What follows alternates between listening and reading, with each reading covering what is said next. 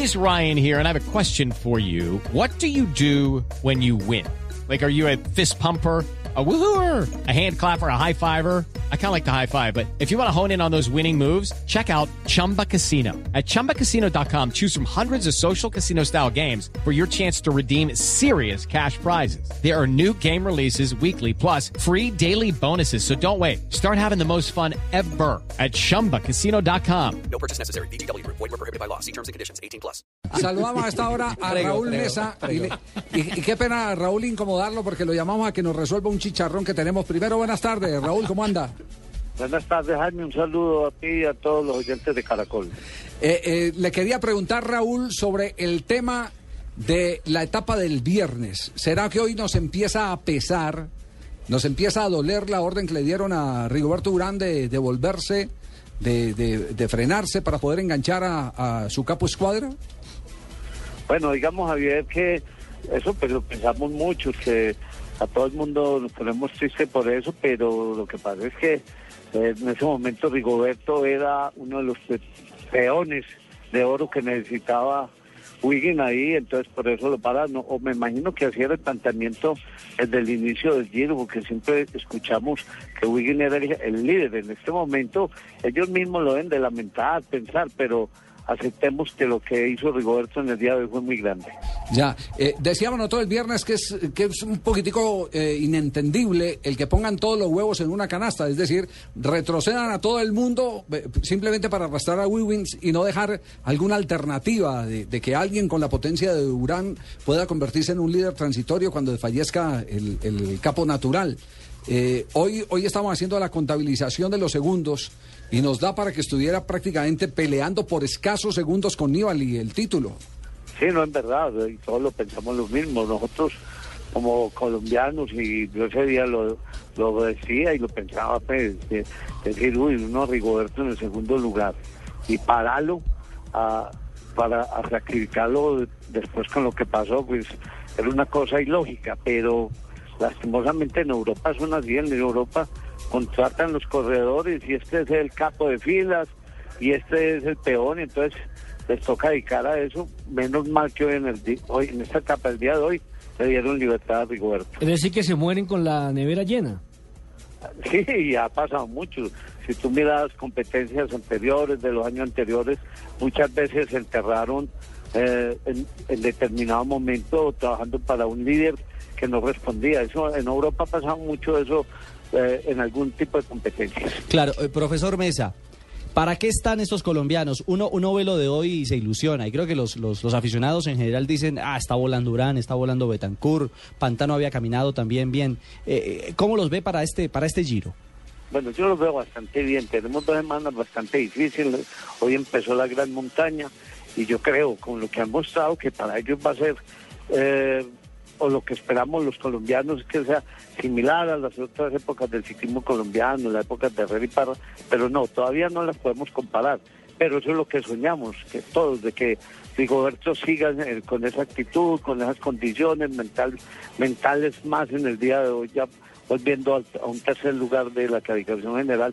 Y Betancourt, que lastimosamente el día de la contrarreloj perdió más de cinco minutos, pero Betancourt nos ganó una etapa también. Henao no tuvo su día bueno hoy, pero Henao es otro corredor que vamos a ver más adelante también disputando alguna etapa. Yo digo que podemos esperar cosas muy buenas de los colombianos a partir de hoy. Bueno, yo me acuerdo este concepto de Raúl Mesa, ojo. Cuando en el velódromo Martín Emilio Cochise Rodríguez corría, parecía un bólido, hermano, parecía que esa bicicleta ¿A tuviera ¿Usted, usted lo, vio de pistero a Raúl Claro, Mesa, cuando sí? tenía pista, cuando luego fue técnico también del equipo colombiano de Postobón, también de la EPM. Seguido su recorrido de cerca, desde el cielo lo veo, hermano. Raúl, claro, claro, usted fue corredor pistero, ¿cierto, Raúl? Había, pues, sí, en la pista me fue bien, pero en la ruta era más bien malito. No, no. Hay que recordar la época buena de la pista. No, pero en la pista, en la pista a usted le tocó aquellas eh, eh, grandes jornadas en las que se llenaba el, el velódromo antes de que lo pusiera Martín Emilio Cochise Rodríguez, al lado de Papaya Vanegas, de Buitrago, de, de- de grandes figuras, eh, de, de- de los hermanos Saldarriaga, de, de Juan, Cristo, Juan, Crisóstomo, y. Carlos, y Juan Carlos Saldarriaga. pero Javier, cuando usted trabajaba aquí en Medellín con otra cadena, o sea, hace bastantes añitos. Sí, sí, sí, sí. Pasado- tenemos que recordarlas. O sea, hablemos del 62 al, al 68, al 70, que Ah, son como de mi mantenía edad, allá en el velódromo de Medellín. Claro, Raúl, eh, ¿cómo, cómo es que llama esa figura que se hace en, el- en la velocidad donde se queda estático el ciclista en el peralte, en la parte alta? Ay, el suplay. El suplay. Usted era especialista en eso, ¿no? Sí, sí, sí, yo era velocista, ¿Eh? yo era el segundo después de Mario Vanegas. Claro, eso se aguantaba que el otro pasara y eso era, eh, era estacionado eh, aguantando equilibrio. ¿Ah, sí? Pero qué Sí. fiestazo nos dimos en esa pista. en la especialidad de la velocidad se volvió uno caído. Y después se convirtió en un gran estratega, definitivamente el, Javier. el ajedrecista del ganador. ciclismo. Le, le quería preguntar por eso. ¿Quién lo colocó el ajedrecista? Porque hasta donde entiendo, eh, Raúl, usted no sabe jugar ajedrez. Bueno, pero en esa época, Arrastía, me, en la época del velódromo, me utilizó el ajedrecista porque, no, primero me, me puse que en matemático, porque, que porque llevaba muy bien los números en las pruebas de puntos y eso, y ya cuando empecé como técnico, me bautizó el ajedrecista cuando el clásico Polímeros Colombianos, eh, en el año 74, hace por ahí dos meses. Este no fue el clásico pues. que ganó Carlos Julio Siachoque, sí. sí, correcto, ganó Ah. Carlos Julio Siachoque y segundo quedó Guillermo León Mejía. Guillermo León, y, y- y aquí hubo ciclistas internacionales, eh, eh, los mejores del mundo vinieron a ese clásico, al de Polímeros. Uy, de- perdón, re- repetirme la pregunta que es que Sí. una moto pasó por aquí. Eh, Desde que, desde que no dispare la moto, tranquilo. Cuidado. Que le decía, le decía que en, en esa época vinieron los grandes del ciclismo mundial a, a esa competencia. Sí, en esa época, claro que a mí no me tocó correr con Copy, y eso en el 57, pero sí me tocó. No. grandes corredores en la No, pero ese- en ese Polímero sí, sí. ¿Quién fue el que vino? Ah, bueno, no, el polímero sí, el polímero vino los mejores equipos, vino la Bianchi con Gimondi, ahí corría Sí. Cochise, Bataglin, eh, el equipo Bataglin El italiano. estaba niño, eh, y- ah, perdón, y Giovanni Bataglin, ese se llamaba, creo que Johnny Cerámica, Sí. vino el Casquer, el mejor equipo español, donde estaba Perurena, eh, Laza, o sea...